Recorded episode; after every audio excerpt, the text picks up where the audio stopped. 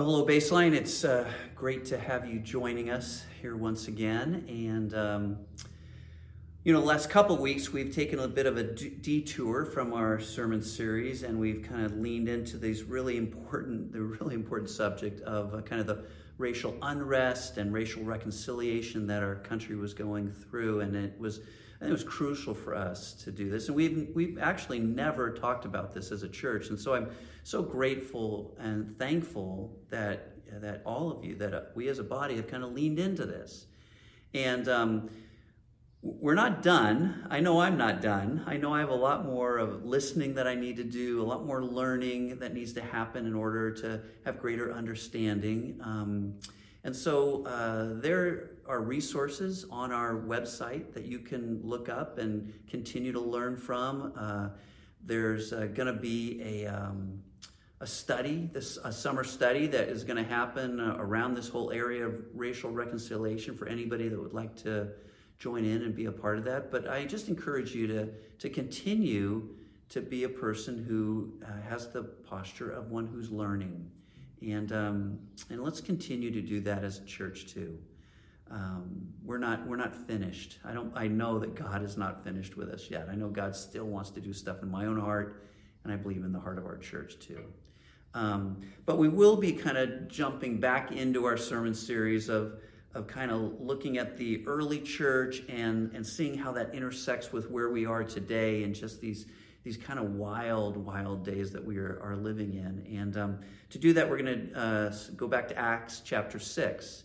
And it's, uh, it's a story actually that Ken Zell used a couple weeks ago when he was talking about kind of the racial divide that can happen in churches. But it's a, it's a really important passage about how the church is supposed to work together about how people are supposed to use their, use their gifts and their abilities and just to come alongside and everybody work together as a body of Christ. And I mean, as I've, as I've studied it this week, I'm really convinced that this is a really important, important thing for us as a church to understand. So I hope that you'll, um, hope you'll be blessed as we uh, look into God's word. So here's how it goes. It's um, Acts chapter 6, verses 1 to 7. It goes this way. Uh, now, at this time, while the disciples were increasing in number, a complaint arose on the part of the Hellenistic Jews against the native Hebrews, because their widows were being overlooked in the daily serving of food. So the twelve summoned the congregation of the disciples and said, It's not desirable for us to be, for us to neglect the word of God in order to serve tables. Therefore, brethren, select from among you seven men of good reputation, full of the Spirit and of wisdom, who may be put in charge of this task. But we will devote ourselves to prayer and to the ministry of the word. And I think this is a really crucial point for the early church. Um, we, if we're following in the book of Acts, they've just started to experience some persecution from the outside, from the Jews and, and others. And now you've got this internal conflict that's come up. The, um, the Greek speaking Jews feel like their widows are being overlooked by the Hebrew Jews in terms of the giving of food. And, and this, this conflict has the potential of actually splitting the church if we're not careful. And so it's a really, really important point in the history of the early church with, with the disciples are looking at this now. And, um, and I believe that we as a church today are at a crucial point. I mean, I believe it's not only because of the COVID 19 stuff that we've been facing in the three months of being kind of socially distant from one another, and that the face of church has changed because of that. And it's not only is this a crucial time because of the kind of the racial unrest and division that's bubbled up and exploded onto the scene because of these decades of neglect over time. But, but this is a crucial time for the church. And I would say a crucial time for our church baseline.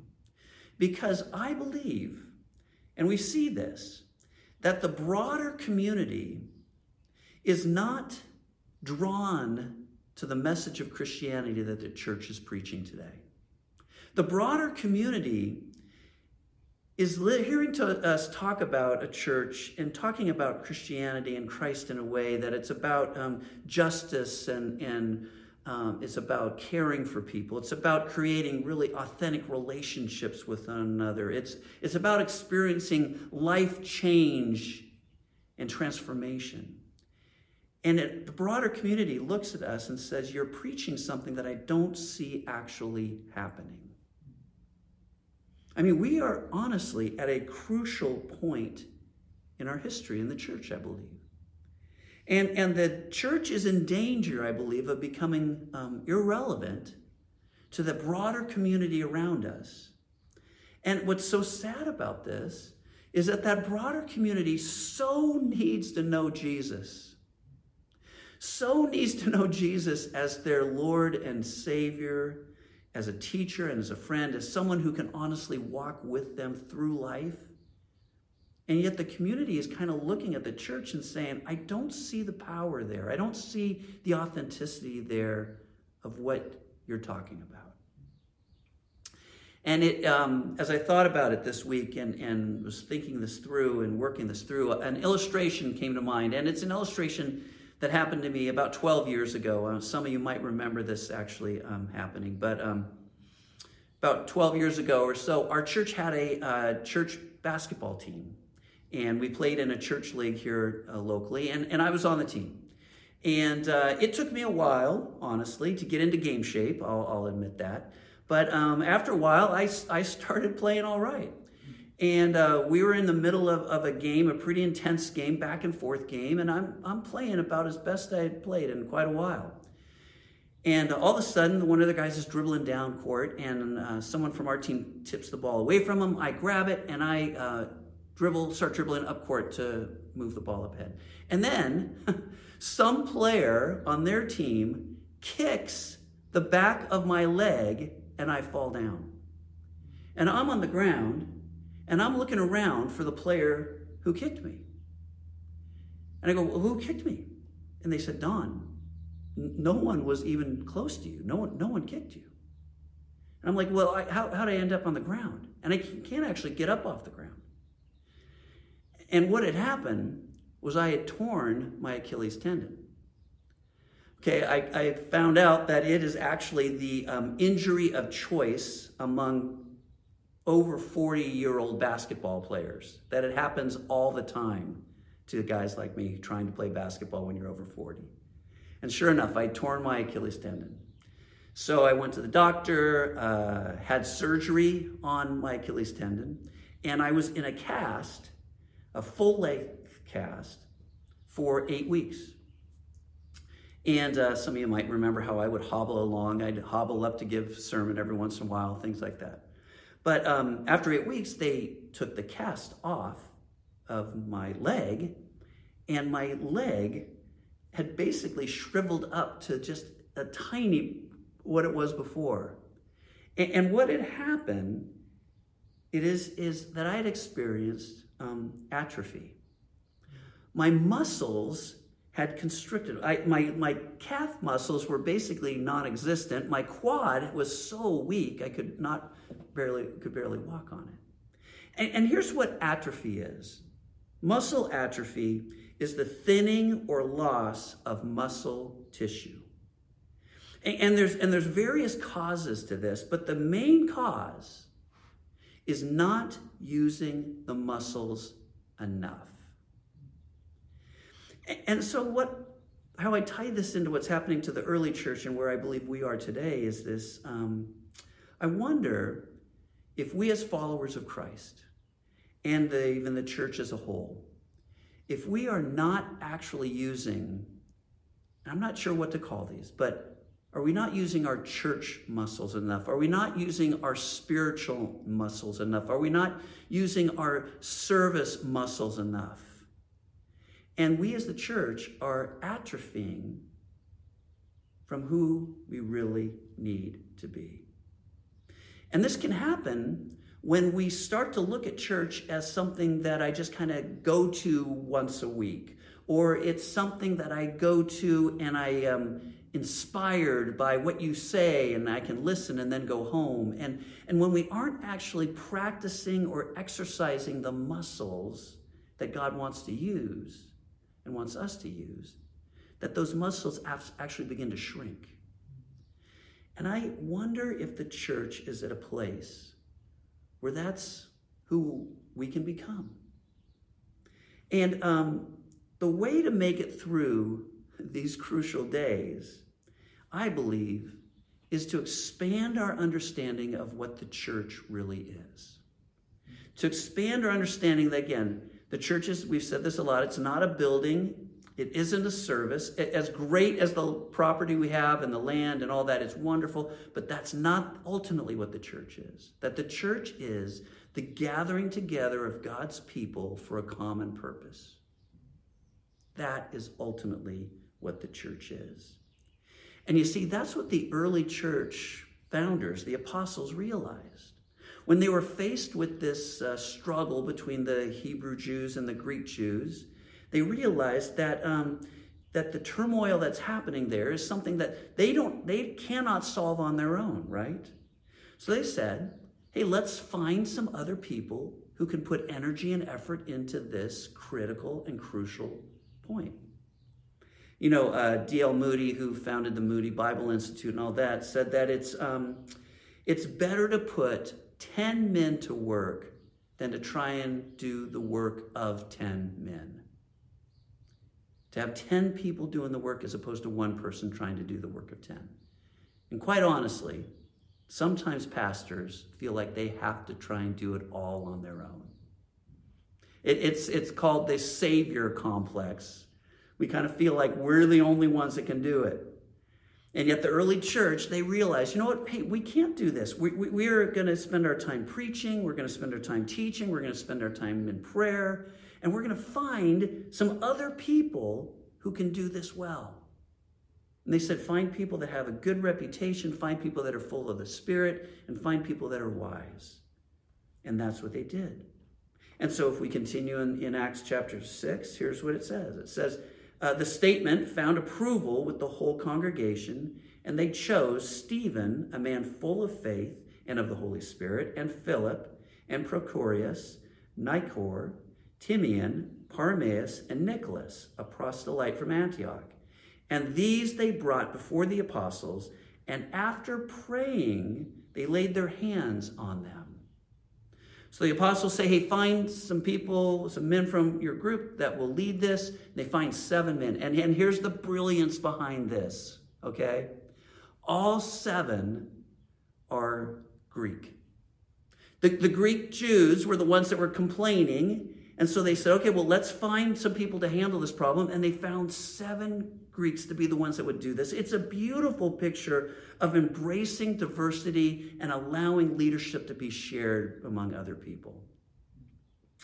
And these seven then, and here's the other beautiful, the seven then are spiritually commissioned for the work that they've been called to do. They've been called to make sure that the widows all get an equal amount of food and that everybody is cared for. And here's the thing sometimes we can think that, that some type of work is less important than other type of work.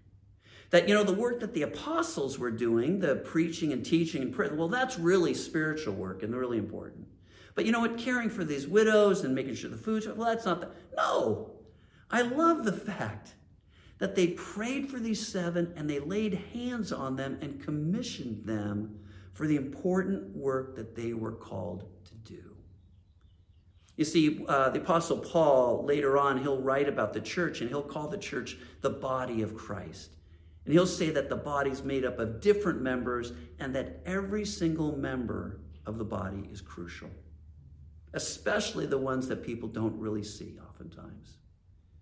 And that is so true when we see how the apostles handle this conflict. They raise up these people and they pray for them and they commission them to do the work that they're doing.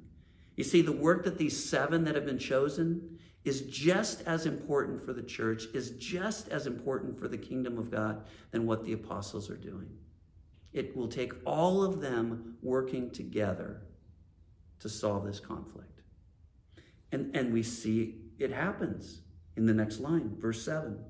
It says, The word of God kept on spreading, and the number of disciples continued to increase greatly in Jerusalem and a great many of the priests were becoming obedient to the faith. You see, the, the implication by the wording there is that because of all that's happening, because of the work that the apostles are doing, because of the preaching that's happening, because of the prayer that's going on, because of the work of these seven in terms of caring for the widows and, and, uh, and helping to deal with this conflict, because of all that that is going on, the word of God is spreading. More people are becoming disciples. And those who were some of the greatest opponents of Christ, the priests, are coming to faith. That is, that is what the church has to be about. The church ultimately is about people coming to know Christ and growing as disciples. And it happens when everybody does their part, where everybody plays the role that God has given them, where everybody uses the gifting and the, and the character and who they are to be a part of this body of Christ and to make sure that it happens. And it happened because these seven said, Yes, I'll do that. I'll be a part of this ministry. And the word of God spreads. So, just a, a little side note, maybe here, a little bit too, is we, uh, we don't know much about all seven of these men, but two of them are followed in the next two chapters of Acts uh, Stephen and Philip. Uh, Stephen is uh, quickly uh, preaching the gospel, and the uh, Jewish leaders don't like it. They bring him in to the Sanhedrin. They make him stand before the high priest, um, and he then tell a most beautiful, beautiful speech, sermon about who God is and His work through history, and coming to the point of bringing Christ to the cross. And at that point, the Jewish leaders are so furious, they grab him they take him outside the city gates and they stone him to death. And as he is dying, he looks at his um, the ones that are stoning him and he says, Lord, forgive them for the sin that they are now doing. Show forgiveness to these people. And then a really sh- little line right after this is uh, off to the side. A man named Saul is watching this happen. He's watching this man be dragged out. He's watching him be stoned, probably encouraging it.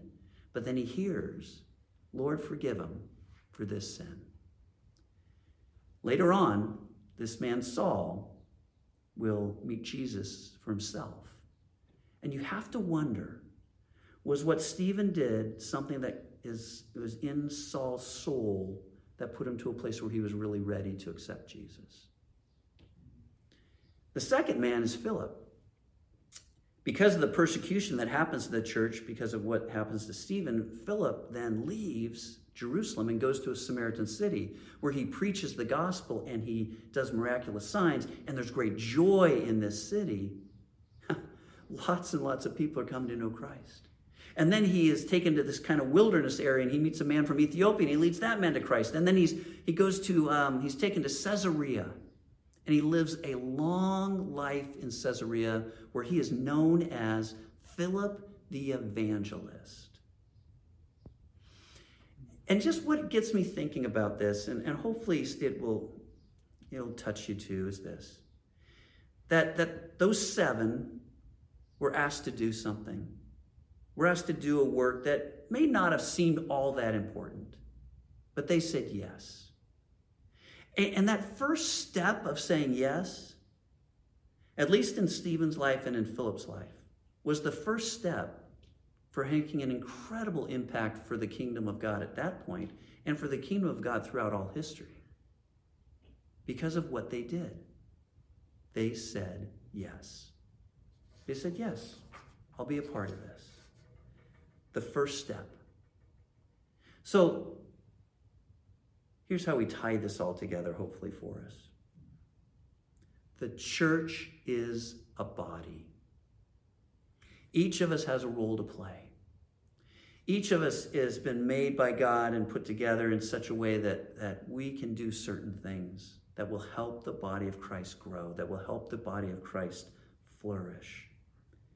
And um, these three months of COVID have, have again taught us that, that church will be different coming out of this season. Um, I mean, we will need lots of people to continue to connect through relationally online and and for those that'll be in homes and all that, we, we need to do that. We'll need lots of people who will um, start online Bible studies and will start to uh, prayer groups online. We're gonna we're gonna need people who can help us to do all that's needed to open up the campus so that we can um, keep it keep people safe and and then also create an atmosphere where people are drawn spiritually to Jesus. And this is a crucial moment for the church. I truly believe that. And so, my question, when I ask you for, is, is what step is God asking you to take? What step is he asking you to take? He, he asked Stephen and Philip and those other five to, to make a step. But, but really, what step is the Holy Spirit asking you to take? And you'll say, Yes, I'll do that. I'll be a part, I'll be a part of what God's doing here. Because it is going to take a whole body working together, exercising all the muscles that God has given us of church and spirit and service and all these different ways to truly impact our communities like He wants us to reach and impact our world the way He wants us to. So the question is this What is the Holy Spirit calling you to do? Listen to it, respond to it.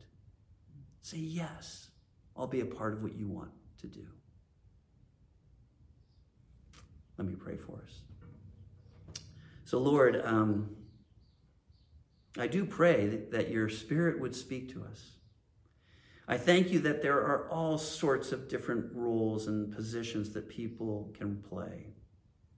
I thank you, Lord, that you've equipped us and you've prepared us for what you want us to do. And I just pray, Lord, that you would help us. Help us to exercise those gifts that you've given us so that your word can spread, so that more people can come to know Christ, and that the kingdom of God can truly be as it is in heaven here on earth. And it is in Jesus' name we pray. Amen.